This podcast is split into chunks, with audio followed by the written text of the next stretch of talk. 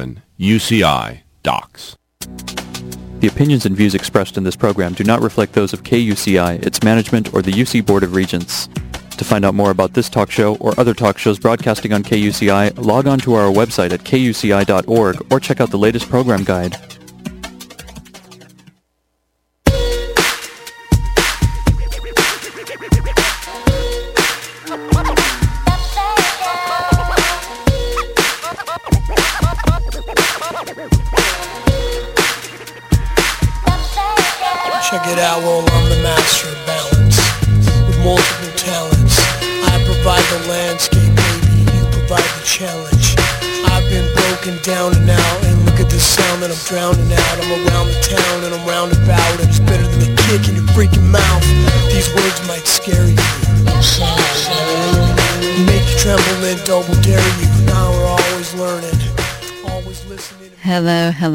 Welcome back inside the chat room. You are tuned in to KUCI 88.9 FM in Irvine. We are broadcasting live from the University of California campus in Irvine. We're streaming on the web at kuci.org. We are podcasting every sultry, awesome minute of this show. You can log on to kuci.org, click on archives, scroll down to the chat room, and every one of our shows is up there and available for download right now. We're uh, we're taking your calls all hour. It is KUCI's biannual fund drive. We come to you only once a year, twice a year, maybe, and, and uh, ask for your help in supporting this independent, non-commercial college radio station. And uh, so, give us a call this hour 949-824-5824 949 UCI KUCI. K- KUCI brings you talk that you uh, you absolutely will not hear anywhere else. This show is a great example. We've got law shows, we've got medical shows. Uh, this show is uh, has been up and running for three quarters now, and um, I can guarantee you the things you hear on here, you are not going to hear on commercial radio. So uh, show us the love, and if you've um, if you've got questions for our guest today, and I can almost promise you that you will, uh, you can call us for that reason too. We're uh, we're taking all of your calls, both uh, financial help as well as listener questions, and I'm going to pose some questions to our listeners today. So if you want to call in and uh, and join us for that, that would be great. I'm your host Marrie Stone. I'm here with Dana. Hello. Hey. Did you know KUCI officially went 200 watts in 1993? 1993. Right. We've been around since 1969, but it took, gosh, someone do the math there. Is that 42 years. so? It was I can do the math because that's pretty much how old I am. 49. 40, maybe 43 years. Yeah. So it took Good. 24 years to get to 200 watts. Before that, we were, you know, 20, which is really barely enough to get it within walking distance. I mean, really, you would have trouble getting the station. So we're an old station. We've been around since 69, but it's only recently that we kind of stepped up to the big leagues. Yeah. And yeah, we do need your support. Yeah, and I think we're one of the first stations that started podcasting, right? And streaming online. Yeah, one of the we were very early in streaming online back before it it is what it is now, which is it's kind of a baby industry. There's so many little radio stations that are online only. Yes, we were one of the first. I love it. I love it. So yeah, give us a call. We are uh, we are taking your calls all week. We're taking your calls. Dana and I are taking your calls all hour. So uh, we'd love to hear from you. So as an example of what you won't hear on other radio stations, we are interviewing the awesome Melissa Febos. Melissa was here two years ago with me on Writers on Writing uh, with her memoir Whip Smart. She grew up on Cape Cod as the daughter of a sea captain and Buddhist psychotherapist. She was first employed as a chambermaid and subsequently worked as a boatyard hand, a babysitter, and dishwasher at a slew of seafood restaurants despite the fact that she's a lifelong vegetarian and probably the only person raised on Cape Cod who has never tasted lobster. At 15, she dropped out of high school and homeschooled herself for a year. At 16, she moved to Boston and waited tables while taking night classes at Harvard. And after moving to New York in 1999, she graduated from the New School University, spent four years working as a professional dominatrix, and received an MFA in writing from Sarah Lawrence. She now lives in Brooklyn. She's been there for over a decade. She co-curates and hosts the popular monthly music and reading series Mixer on the Lower East Side. Teaches writing and literature at SUNY Purchase College, NYU, and the New School, in addition to offering private editing and instruction. Uh, it is it's a little bit of her memoir, Whip Smart, that we're talking about today, but we're talking all about Melissa's four years as a professional dominatrix in New York City what that was like and uh, how it has affected her later on in her life. Melissa, hello.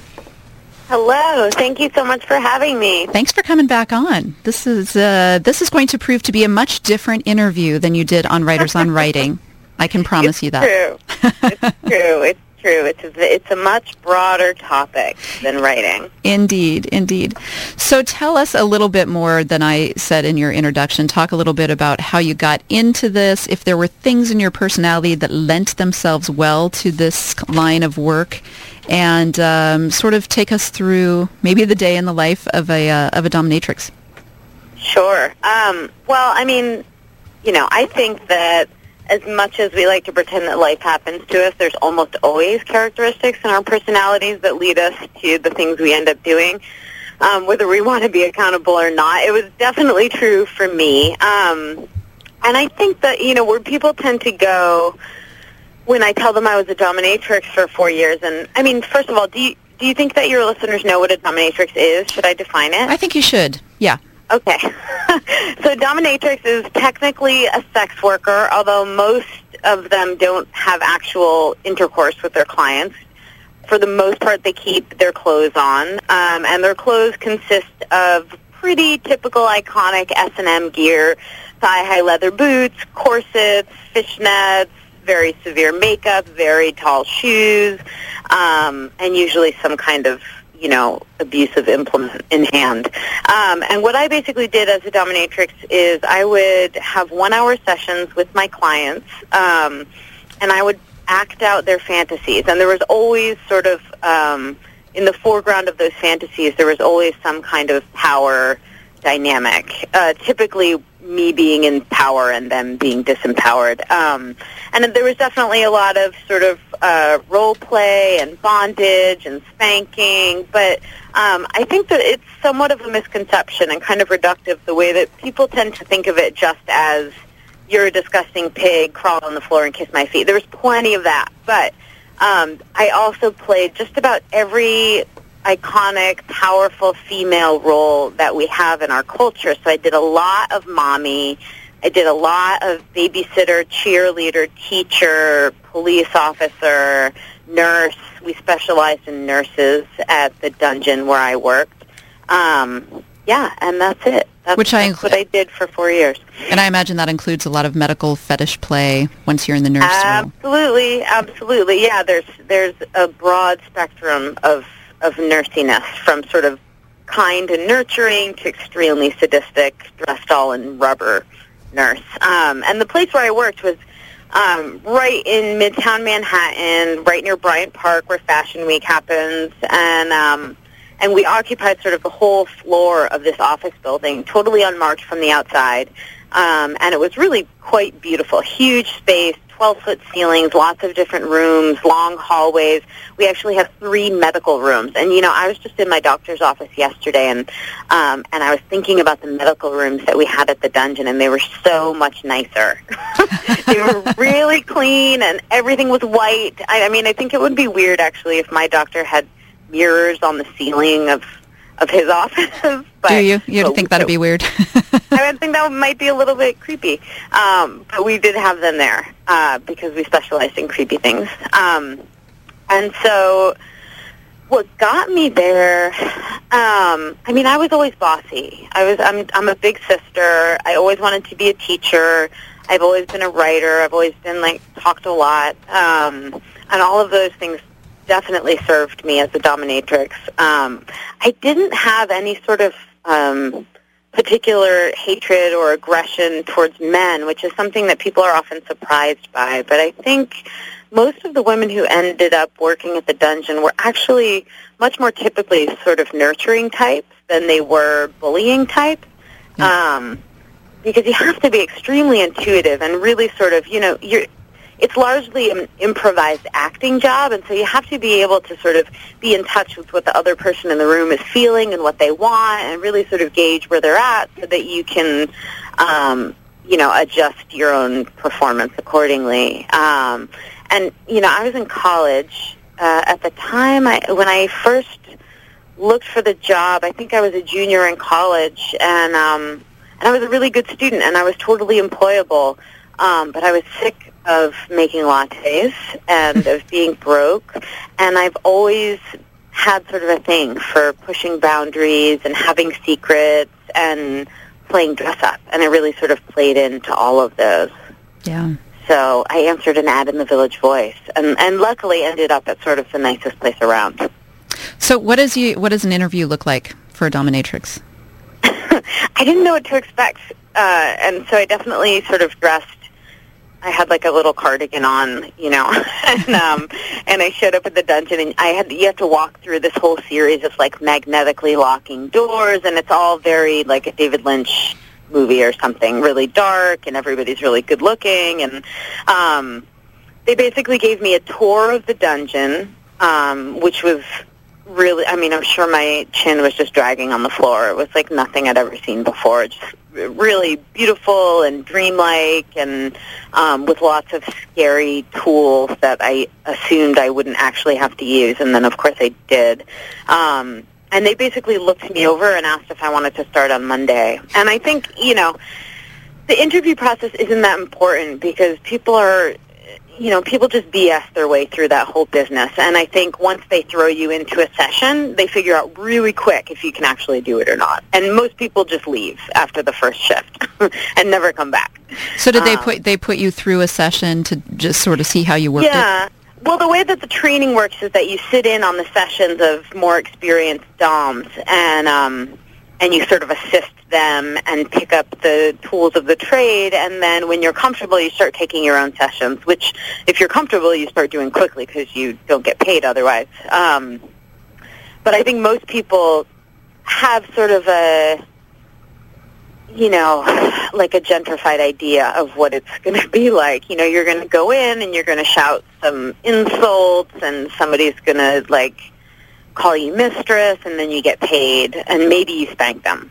Um, but it's actually a lot more intimate than that. Um, and, it, you know, like I said before, it's very verbal. It's a really intense acting job. And so if you can't become uninhibited and, and really become that role and, and just get really close to a total stranger's body, um, you know, like golden showers are totally de rigueur for dominatrix sessions. There's very few that don't have them. Um, and so I think most people, and also there's a lot of things we think we're comfortable with in theory, and then when we're faced with them, um, we're actually not. Um, but I found that I was. It's funny because I it's been two years since I've read your book, and I, I obviously flipped through it before our interview today. But cover to cover, I hadn't read it for two years, and mm-hmm. you do have a description in there, and this is totally from memory. I didn't find it on this occasion, but you do have an, a description of the uh, the step beyond the golden shower, and uh, oh. what people wanted, and just the the psychological hurdles that you have to your body is fighting against doing that and right. um, right. the psychological hurdles that you have to overcome in order to to engage in it's some of the activities true. you have to engage in. It's true. I mean, there's all kinds of showers. There's golden showers, and there's brown showers, and there's ruby showers, and there's Roman showers, which are vomit showers. There's all kinds of showers. There are people who come in and want to get farted on and want you to squish bugs on them and rub balloons on them and dress up in animal costumes. Like, it, you know, it, you can think of anything in the world, any bizarre, just any, just name anything, and there's someone out there who has a fetish for it, and there's probably an online community of people who have a fetish for it. And now, there, um, and now yeah, there's a TLC I mean, show on that, it. yeah, there's a lot of. I wrote about a lot of it in the book, and I think you know if I had walked in there my first day and they'd said, okay, now you have to go poop on somebody, there's no way I would have been able to do it. You know, if they had said on my very first day you have to pee on somebody, I wouldn't have been able to do it. I would have thought I could, but I wouldn't have been able to do it. And I think what happens is you, you know, in the apprenticeship of the job, and as you, you have to become sort of immersed in the world a little bit. And I think that this is analogous to really all kinds of life. Like as a teacher, as a waitress, as a lover, you know, you, you can't go from zero to a hundred. You sort of have to acclimate to the environment and to the relationships and to your own identity in that particular context. And for me, I, I you know, I walked in the door and I had a certain idea of what my limits were. And some of those limits were very, very strict right? Like I was definitely not going to poop on anybody. I was definitely not going to ever be naked. I was definitely not going to do a submissive session. There were just things that seemed far outside of the realm of what I was comfortable with, and, and they were in the beginning. But then, you know, once you pee on somebody every day for three years, suddenly it doesn't seem like that far of a leap. And then you see other people do it, and it's part of their normal routine and you know once you become sort of cultured into that world suddenly the, your limits become a little bit murkier and and very slowly I sort of inched into the realm of everything that I had thought I was incapable of when I started right as I as I've heard, it's only kinky the first time, right?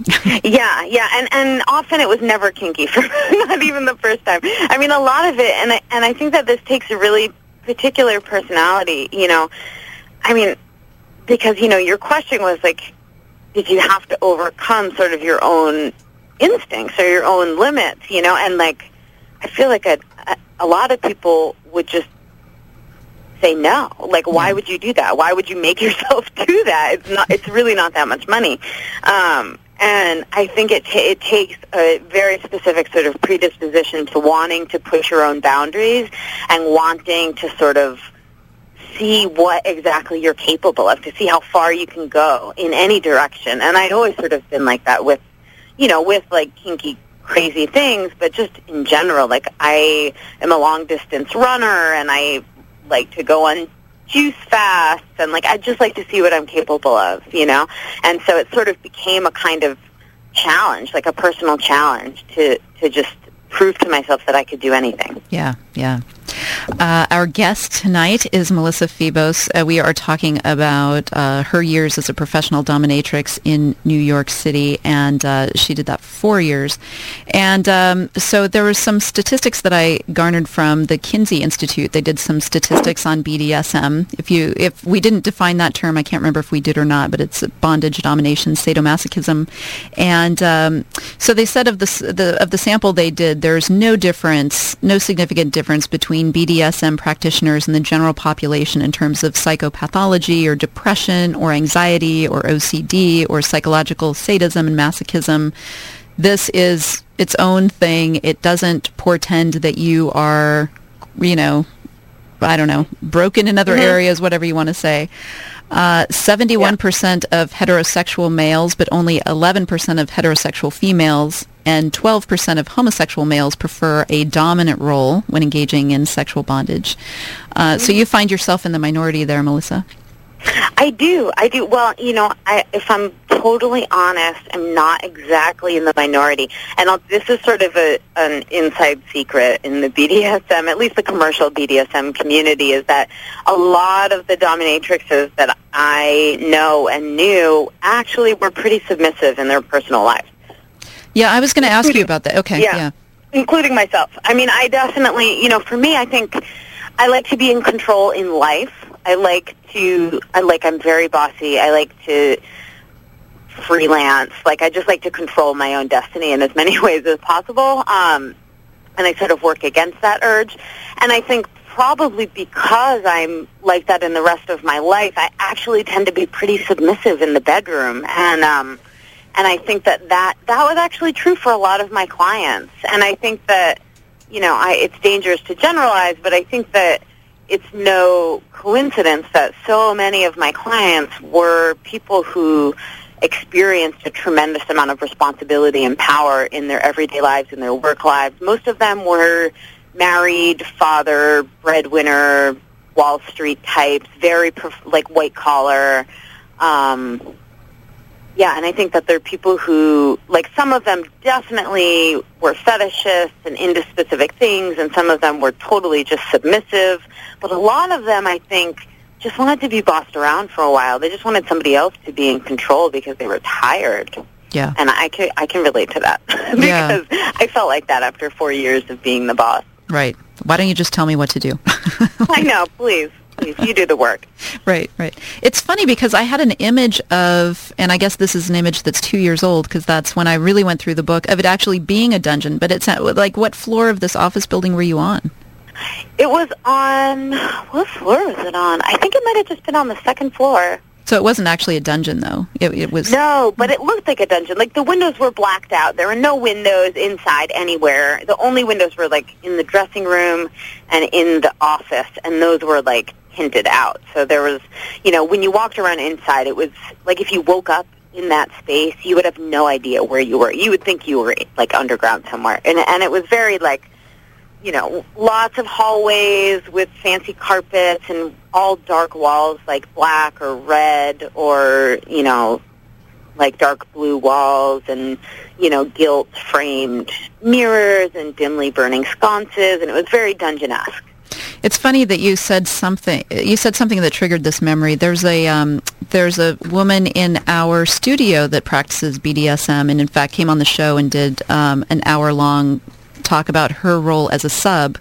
And she was talking about this sub space that you get into where Yeah. time doesn't mean whatever time means. And um, so I guess yeah, I think, I, yeah, I think that you know people talk about that a lot, and I think, I mean, I can't quite speak to that because I don't think I'm a true sub. Like, I'm not, I'm not a masochist. I don't think I've ever really gone that far with it, but I've seen it a lot, and I think that there's a, there's a, um, there's a similar sort of space that you get into as a dom too, because I didn't, you know, I didn't have sort of an erotic arousal that happened when I was in domination sessions, but it was absolutely a psychological arousal, and there was a place where I totally can identify with that loss of time and everything sort of slowing down. And then there's, you know, when you're in a session with someone who's a really good sub, and I imagine when you're with someone who's a really good dom, and you just know what the other person is feeling, and it's just a good rhythm, like it's a good match,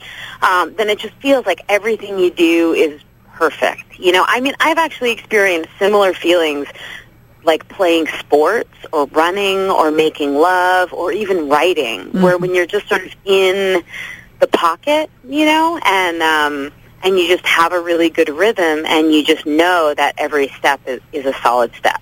right, You know, right. The, that state of flow that they talk about. Yeah. yeah, yeah. Melissa, hello. Hello, This is Dana, the co-host. Hi Dana. I've been quiet. I've been listening to you, and I think from what I gathered, you are an experimental actor who puts on improvisational skits for an audience of one.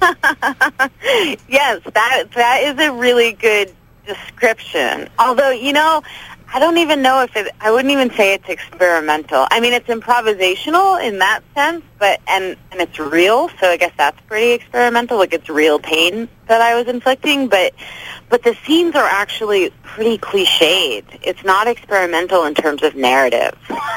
like the scenes are all like you've been a really bad boy and you're wearing mommy's panties and you're to get it.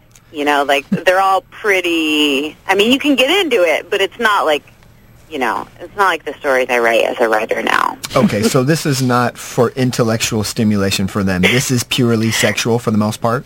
Pretty much, I would say sexual, psychosexual. It's definitely, I, I think it, you know, the psychological component is definitely, I don't think they can get off erotically if it's not sort of triggering that, that psychological place. Although I will say that it's definitely, I think it's a good job for a writer. You know, like I never planned on writing about it when I was doing it, but um, it's great for just like verbal wordplay, like insulting someone, like verbal humiliation for like 60 minutes is a pretty serious. I thought it would be easy, and it actually is.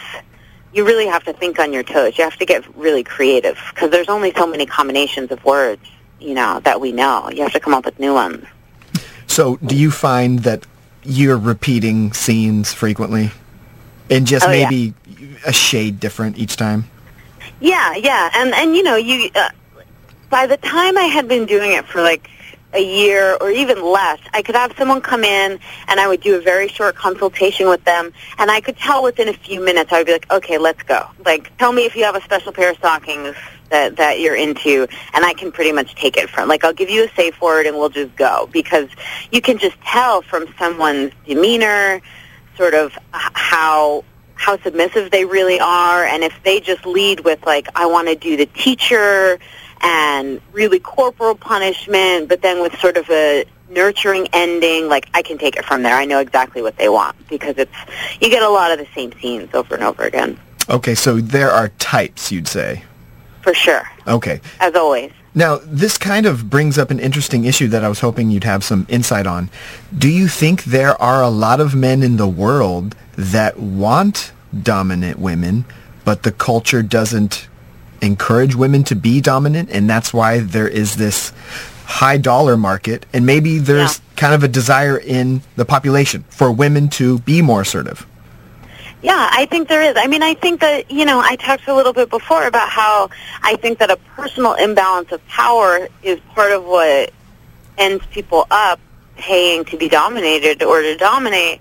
And I think it, it sort of speaks to, you know, a larger context that culturally we have a pretty serious um, imbalance of power between the sexes. And I think that, yeah, I think that men feel sort of oppressed by this cultural definition of masculinity as being in control and not showing emotion and not wanting to be controlled. And you know you get made fun of for wanting that. And and I think for women we get called bitches if we want to be in control you know?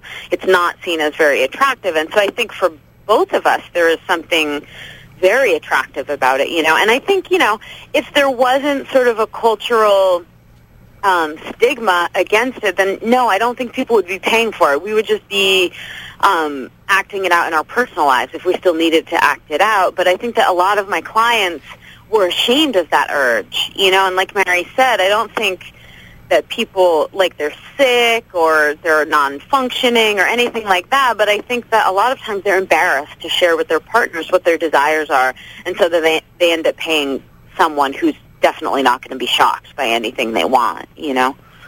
That always brings up the question about whether or not you think that, whether or not you, Dana, our listeners, you, Melissa, think this is cheating on your spouse, and whether or not you would prefer your spouse to have an affair or to be paying for a, a dominatrix or to be paying for a prostitute. Like, where on the spectrum are you comfortable or not comfortable having your spouse go for things Yeah. that you're just not going to provide for them? Right. I mean, I have pretty clear feelings about it. Never mind the fact that I was in long-term relationships when I was doing this job. I had a total double standard, but I would absolutely not be comfortable with my partner ever doing anything erotic with anybody else that we didn't agree upon beforehand, which would be unlikely. Um, so I totally think that that, and I also can say that when I was in that job, it I wasn't aware of this at the time, but it became apparent to me over time that um, that it definitely put sort of a lower ceiling on my intimacy in my own relationships. Um, because even if someone's paying for it, even if it, you never see them again, even if you're not turned on when you're doing it, it's still participating in an intimate act with another person, and that affects, I think, your ability to be intimate with other people. At least I can say that it did for me, you know, because I had to sort of had to sort of turn off my own emotions to a degree to be able to do the job, and then it wasn't always easy to sort of turn them back on. Um, but that said, I think that for some people, I mean, I honestly, the job taught me so much about just how little I knew and how rarely, how much we should avoid being judgmental about other people because I definitely had clients who had these really, really deep urges and who I, at least I think had happy marriages and they would just come to me once a month, act out this scene, leave feeling really refreshed, go back to their families, show up for their families. And I think to them it functioned the way that like therapy or yoga does for me. And I don't know if their partner, like I definitely am a fan of honesty in relationships, but I'm not going to say that I know what they should be doing or should not be doing. You know, they seemed pretty functional to me. Right. Yeah, I mean, But the I inter- would yeah, go kill ahead. my partner if I found out they were secretly seeing a dominatrix. Did your partners know that you were a dominatrix when you were seeing them? They did. They did know, and I think, you know, I I sort of gave everybody a really tailored version of it when I was doing it. You know, like my family knew, my partners knew, my friends knew, but everybody got sort of the description of it that I thought they could stomach, you know, which often was sort of the funny, shocking version or the, you know, to my mom I gave sort of the empowering feminist version and um, none of them were the whole story, you know, which made it really hard when I wanted to quit because nobody really knew the whole the whole kit and caboodle of what was going on and the parts of it that were actually really hard and and um, and uncomfortable for me. Right, right. Yeah, I mean the unique thing about this relationship as opposed to others is that it does seem like it it requires a higher degree of trust and yeah. even a higher degree of intimacy. I don't know from your part, but certainly from their part, the bonding I uh-huh. think would be u- unique. yeah, yeah. I mean, I had I had clients who, and I'm sure this, ha- I know that this happens with all sex workers, but I think particularly because I don't know if strippers are acting out like not necessarily reenacting childhood traumas, you know, and and that's a lot of what I did. Um, so I think that, you know, my clients were incredibly loyal, and and I mean they were just really attached to me, the same way you know that I am to my therapist or to you know people. I mean, I just knew them in a way that oftentimes nobody else did at all. And that's really intimate. And that was intimate for me too. I mean, I think I sort of belittled did at the time because it, it made it easier to avoid sort of the conflicts around that for me. But, um, but I also cared very much for, for a lot of my clients. You know, they were, most of them were really good people with some really deep wounds, but they were often extremely intelligent and very deeply feeling. Um, and I don't think you can sort of, I don't think you can know someone that intimately and not have a lot of compassion for them. Right. What What was their reaction when you quit? Um. Well, I don't really know because I sort of just quit. And um, although when I really, really, when I quit the dungeon, I just quit and I was gone. And then, but I stayed working freelance for a little while and doing private sessions. Like I would rent a private dungeon space and and I just sort of took my regulars with me and saw them privately and charged a lot more money.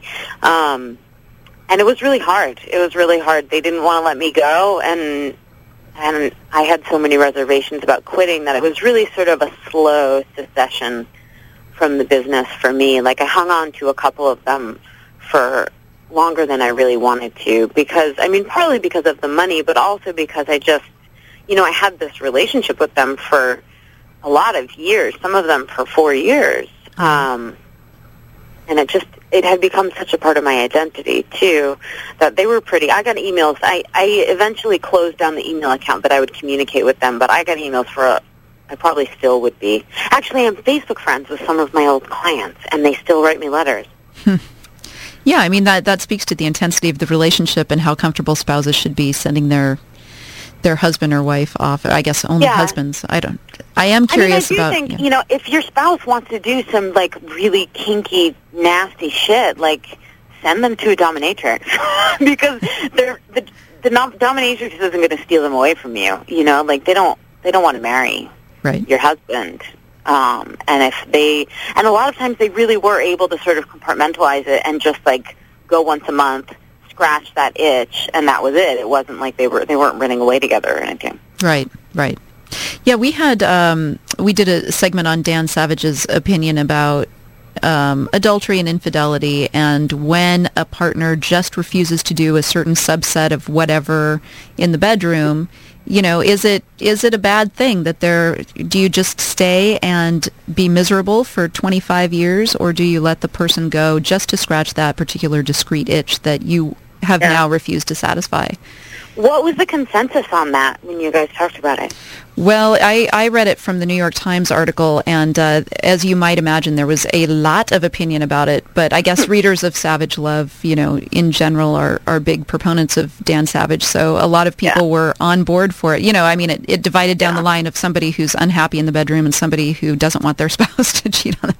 Yeah. Um, yeah, I I mean I get that I totally believe in like you know, liberation of all people in their own relationships, but I, I don't think that would at least at this point in my life, that would never work for me. Like I can't.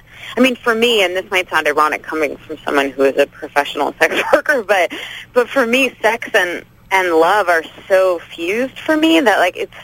I don't really want to have sex with people that I couldn't fall in love with, you know. And so, if I wanted to go off and do a sexual thing with somebody who is not my partner, the odds are like I'm looking to fall in love with somebody else, you know, or or that that would be a serious possibility, you know, because I don't, I can't at this point really isolate my sort of sexual urges from my emotional urges. Well, I think you're in the perfect position to answer that question, having been on this side of it, a uniquely pers- perfect position to it's answer. It's true. It's true. I mean, and that's definitely true for me. But I also know that it is completely possible for other people. I totally know people who can do that, and I think that, and this is might sound awful, but it's true that I think it's often easier for men. Mm-hmm. It's easier for men.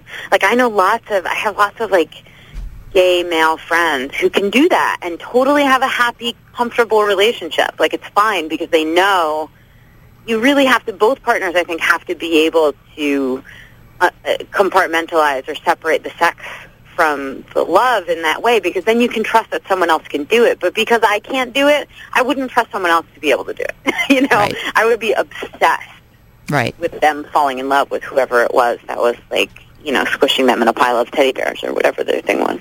Because you know how intimate the act and how much these people were bonded to you. I mean, if the people Yeah. are emailing you years after your relationship has ended and it was Yeah. a professional relationship, that's an indicator of how intimately bonded they were to you. Yeah, I don't know, and it's it's it's also hard for me to imagine. Like, for me, sex is really it's just part of falling in love. It's also falling in love with making love with your partner, and if you have like a really, if you diverge that dramatically, like I just don't know how it could get that. It wouldn't get that far for me. Like I don't think it would really work.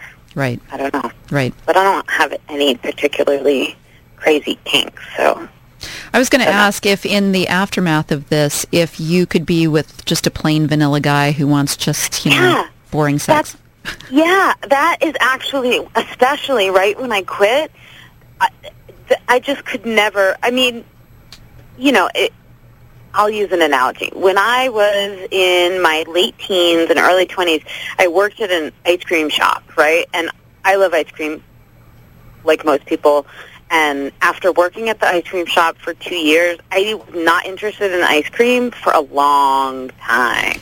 and after throwing dildos around and calling people nasty names and spanking and spitting on people for four years, when I stopped doing that, it was it was totally unsexy to me. Like there was no, nothing that I did at work that I wanted to be asked to do outside of work because it would it just felt like work. It just felt like work and I had spent so long sort of detaching myself from those acts, like they just had no novelty left to them at all. And so it was actually kind of interesting because I just couldn't do any of it for a while. Um, and now I feel, you know, I'm open to anything. Um, but I don't, I'm actually a little bit vanilla myself. Like I like sort of the power stuff, but there aren't any particular places where my sort of perversity focuses in on like you know balloons or bugs or like saran wrap or I'm not I'm not into any of that stuff. So so vanilla works okay for me. Yeah, I was wondering if you know some of the um, some of the novelty is experiencing things together with a new partner, right? So th- when he comes to you and says, "Let's do something new," and there's nothing they can tell you that's new. No. I know. Too I know. bad. Well, I mean, I think that yeah, that was a huge. You know, and I tried. I mean, I think I wrote about it a little bit in the end of the book, but I could totally write another book about this because for me, the uncharted territory in terms of sex was not about typical kinky things. It wasn't about like the props. You know what I mean? For me, what was sort of uncharted territory was like really being present and awake for having sex and not going into some role or not acting at all and really just like getting into that place where you know, like subspace where it really slows down and you're just in what you're doing and you're not thinking about what the other person wants you to be saying or if you your body looks good or so for me I feel like that's what became really exciting and new for me when I quit working in the job was that I was able to really like let go into sort of real intimacy instead of like adventurous acts because none of it was really adventurous anymore. Right. You are tuned into the chat room on KUCI 88.9 FM in Irvine. We are with Melissa Febos talking about her years as a professional dominatrix in New York City. And um, oh God, there's so many there's so many places I want to go with this. I have. I wonder if you have any experience with couples who are of a different demographic than your customers, but are seeking this in their actual intimate relationships.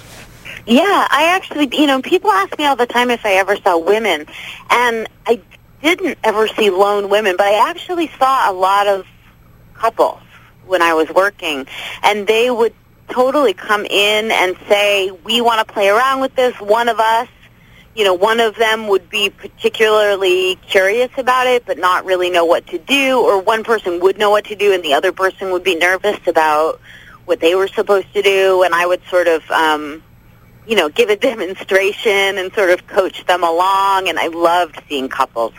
They were so fun. I mean, I think partly because, you know, I didn't, it didn't really bother me that my clients were married or I didn't really know about their personal lives and I didn't really care. Um, but there was some part of me that it just seemed essentially kind of lonely to be paying someone to fulfill your desires because I didn't love them, you know. And and when you're working with couples, you're really sort of it felt like it was being more of service in certain ways. And they would be so happy afterwards. Like they would be so excited to go home and try it, you know. or are there any men who, um, women who can go see men in the dungeon, or is it all women? It was all women. And I know that there are men who work masters. Um, but honestly, I think that most of them cater to gay men.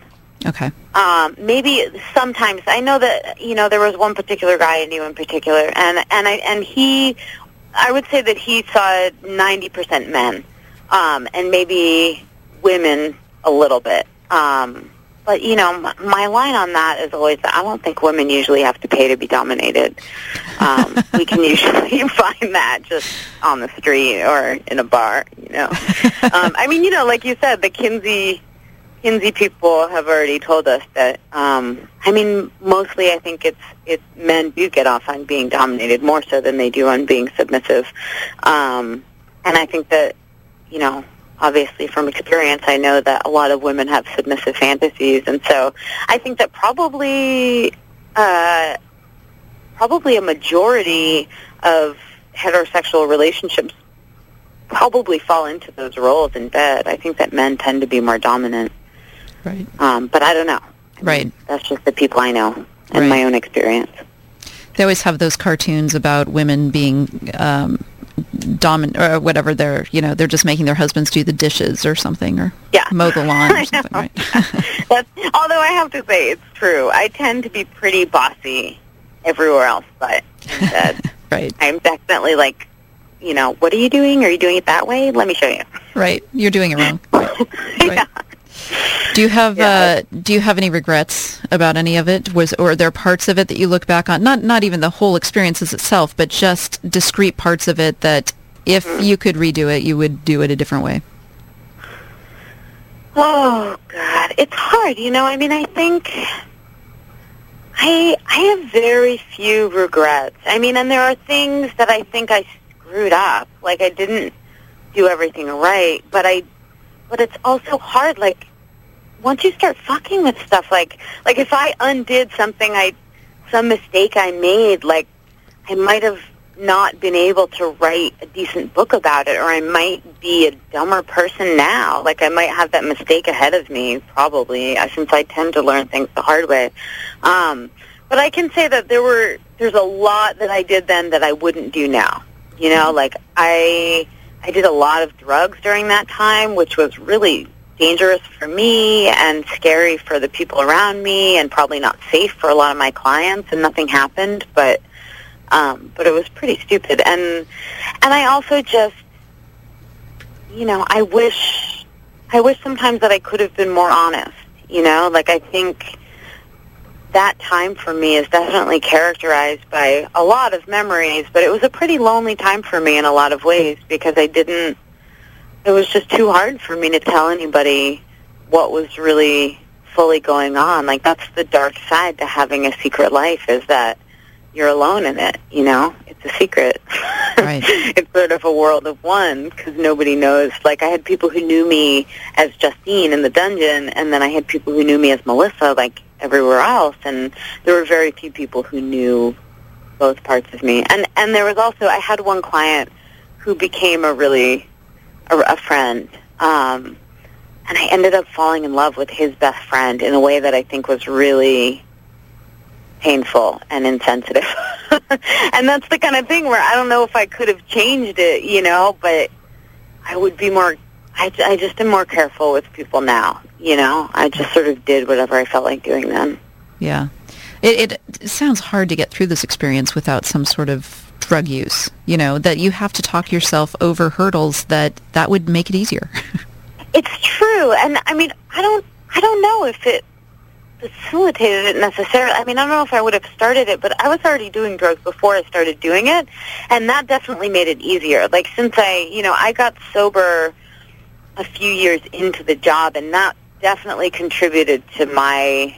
I couldn't have stayed in it sober. You know, like for a while I did, and it actually got more intense in certain ways, but but it was really sort of just being awake all of the time. It became a really hard job to do when you're just totally sober all the time. It's um, it's pretty intense. So it, it helped to be sort of checked out and relaxed and not really caring about anything. That that definitely made it easier in the beginning. Yeah. Um, but I, but I do think you know, and I think there are places where there are dungeons where people where drugs are pretty common. But the place where I worked actually wasn't. They were they ran a pretty tight ship. There weren't a lot like clients would come in and bring their cocaine more often than the dominatrixes would. Interestingly, you know, through these studies that I was reading about and statistics, and the the interview that we did with the um, the woman here at the station who's into this realm, drugs are really kind of off the table because people Mhm. think, and I think men and mostly amongst amateurs because somebody can really get hurt, you know. So Yeah, yeah, it's true. And I and I think that it also sort of I mean, for people who are really truly into it, it kind of undermines the experience because I think um, they want to be awake for it. Like that's intimacy. Like that's their, you know, like I don't want to be drunk or high when I'm having sex with a person I love. Like that would undermine it for me. I want to be able to remember it. I want to be awake for it, you know? And I think that if that's your most intimate experience, you really want to experience it. Never mind, yeah, that you can really hurt someone. You don't want to like pass out while you're, you know, asphyxiating someone or tying them up or you have to be. right, Careful. right. Yeah, you're right. And yeah, and if you're paying five hundred dollars an hour or something to somebody, you don't want to you don't want to sleep through it. Yeah, yeah. Did you get the hmm. impression that any of these people wanted to, they kind of saw their fetish or their situation as something negative and they wanted to get past it or they were ambivalent about indulging in it sometimes?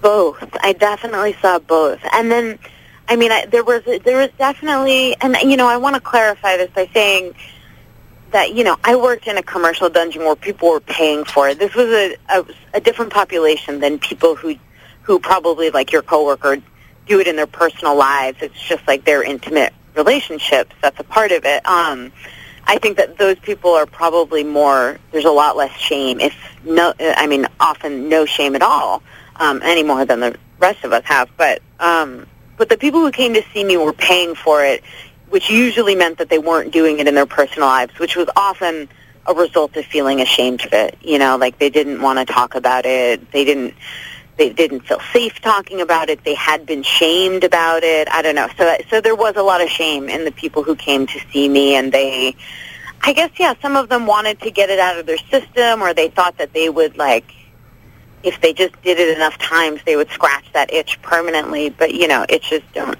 usually work that way. Um, but there were also people who felt like it was their exciting secret and their true self and wasn't it great that we understood each other? Because we had this, you know, this this knowledge about what was real and who we really were and and they sort of had a had a kind of pride and preciousness about it you know? There i mean people had all sorts of perspectives on their own sexuality as i think we do you know outside of the dungeon too What was your uh, scariest experience? Oh Lord, what was my scariest experience? I mean, depends how you define scary. I mean, once, um, can I be totally graphic? No. you can talk totally in euphemism. Okay. well, well, I was once doing this procedure on someone, which is similar to a catheterization, if you know what that is. Yep. Um, and it got bloody. It got a little bloody, and that was pretty scary. Although then my client just pulled his blindfold off and said, "Oh, don't worry about it. That happens all the time." Oh, I was like, "Oh, I wish you hadn't told me." or you Uh, should have told me so before. that- yeah, there were a couple moments like that. Nothing that, I- like, nothing where anyone was actually hurt. But there was a another person who had a session at the dungeon, and their client had a seizure, and and the ambulance came. That was pretty scary. Um, but I think the real, like, what was really most scary for me was, um, you know, I had some moments of really feeling like I was losing myself. You know, I mean, I had towards the end, I had a client who was into public humiliation, and so he would want to sort of do a session in a hotel room and then sort of take it outside in a like half covered up way. Like he was sort of into the idea of maybe being spotted by total unassuming strangers in the street, you know? Right, right. and so we would sort of like go walk around Manhattan and not very populated areas and I would take him to an ATM and make him take money out for me, which might sound really fun. Um but it was actually really nerve wracking because I just felt I just felt really humiliated because I did not want strangers to see that I was doing this weird sexual thing in public with this strange much older man Right. in a trench coat like that yeah, because now awful. it's I was, like, humiliating you. terrified yeah that I was going to see someone I knew or just and it just felt like horrible sort of violation of strangers too like who wants I just didn't want any part of it but I didn't feel comfortable I didn't say no you know I still did it for a while which was pretty uncomfortable for me Yeah, yeah. I can, yeah, I can, I can see that. Sadly, we're drawing down on our time. Were there, um, are there big chunks of things that we missed that we didn't talk about that we should have?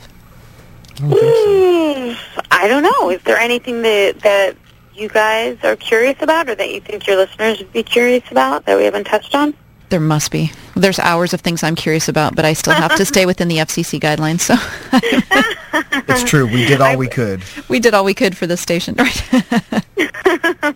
Yeah, well, there's the, oh, there's lots of gory details in the book. there lots of are. Yeah, no, the the book is a fascinating read. Yeah, what is the book called? The book is Whip Smart, and uh, it's her memoir that came out two years ago. Did it come out in paperback as well? It did. It came out in paperback last July. Great. So it's available all over the place. You can get it on Amazon or at Barnes and Noble, and you can get it for your Kindle. And yeah, I really was. I made a decision to be pretty unsparing in my details there. So it's, um, yeah, more than you re- probably want to know.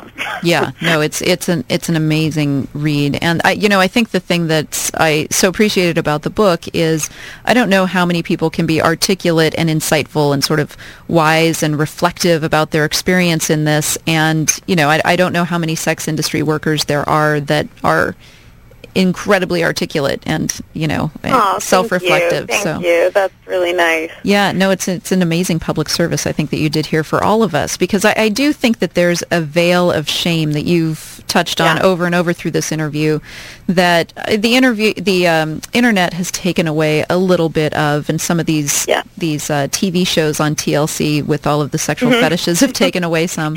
Uh, but I do Yeah. think that people are ashamed of of you know fairly common desires. It's true. It's true. And I think, you know, a huge part of that, you know, is is the secrecy element of it. And I just think that telling your story and telling the truth, especially about the things that you're insecure or afraid or ashamed of, it's the most empowering and helpful thing that you can do. It has absolutely, like, I don't, that is one thing I have absolutely no regrets about. Like, I have heard back from so many people who send me emails and say, I thought I was the only person who felt this thing, you know, and not sex workers, but just people who have felt ambiguous about their desires or their identity or, you know, anything like that. And I think that just just talking about it. I really hope that we keep moving in that direction because it can only do good for people. Absolutely, absolutely. Melissa Febos, this was a huge pleasure. Thanks so much for taking the time tonight. Thank you so much, Marrie and Dana. It was so fun. Yes, Very- thank you. That was Melissa Febos. The book, again, is Whip Smart. It chronicles her four years as a professional dominatrix in New York City. We are uh, we're still in fund drive mode. It's true. You can uh, you can call us. Uh, we uh, Dana and I won't be here the next hour, but you can call us whenever you want. Really. Yes, 949-824-5824. We would appreciate your support to keep the station running. We get a little bit of money from the university. They help us out a little bit, but it doesn't cover everything. And if you appreciate the volun- the all volunteer nonprofit kind of thing we're doing here, you know, we do still do even with the internet and the proliferation of online radio, we still do something that's very unique here that isn't even done online anywhere. We just proved that. That's true. I feel like we just proved that. yeah, exactly. You can't get any show, you can't get a show like this on any other station, web or terrestrial. I know. So I was hoping we are going to bring on this awesome guest next week, but I guess we're being preempted with basketball. But it, stay tuned. In the coming weeks, uh, we are bringing on a plastic surgeon from Newport Beach. You cannot believe what the latest plastic surgery trend is in Newport Beach. What women have decided to do now. This this procedure is uh, is on the rise. I don't know if it's on the rise all around the country or if it's just on the rise here in Orange County, but tune in. Uh, we will advertise it on Facebook. It'll be coming up in the next couple of weeks and hear what this crazy, these crazy women are doing now to make themselves attractive to men. You have been tuned into the chat room, 88.9 FM in Irvine, KUCI. Give us a call if uh, you are so inclined to help keep us on the air. We are here all week through Monday, taking your uh, taking your funds. So uh, thanks so much for tuning in. Have a great weekend.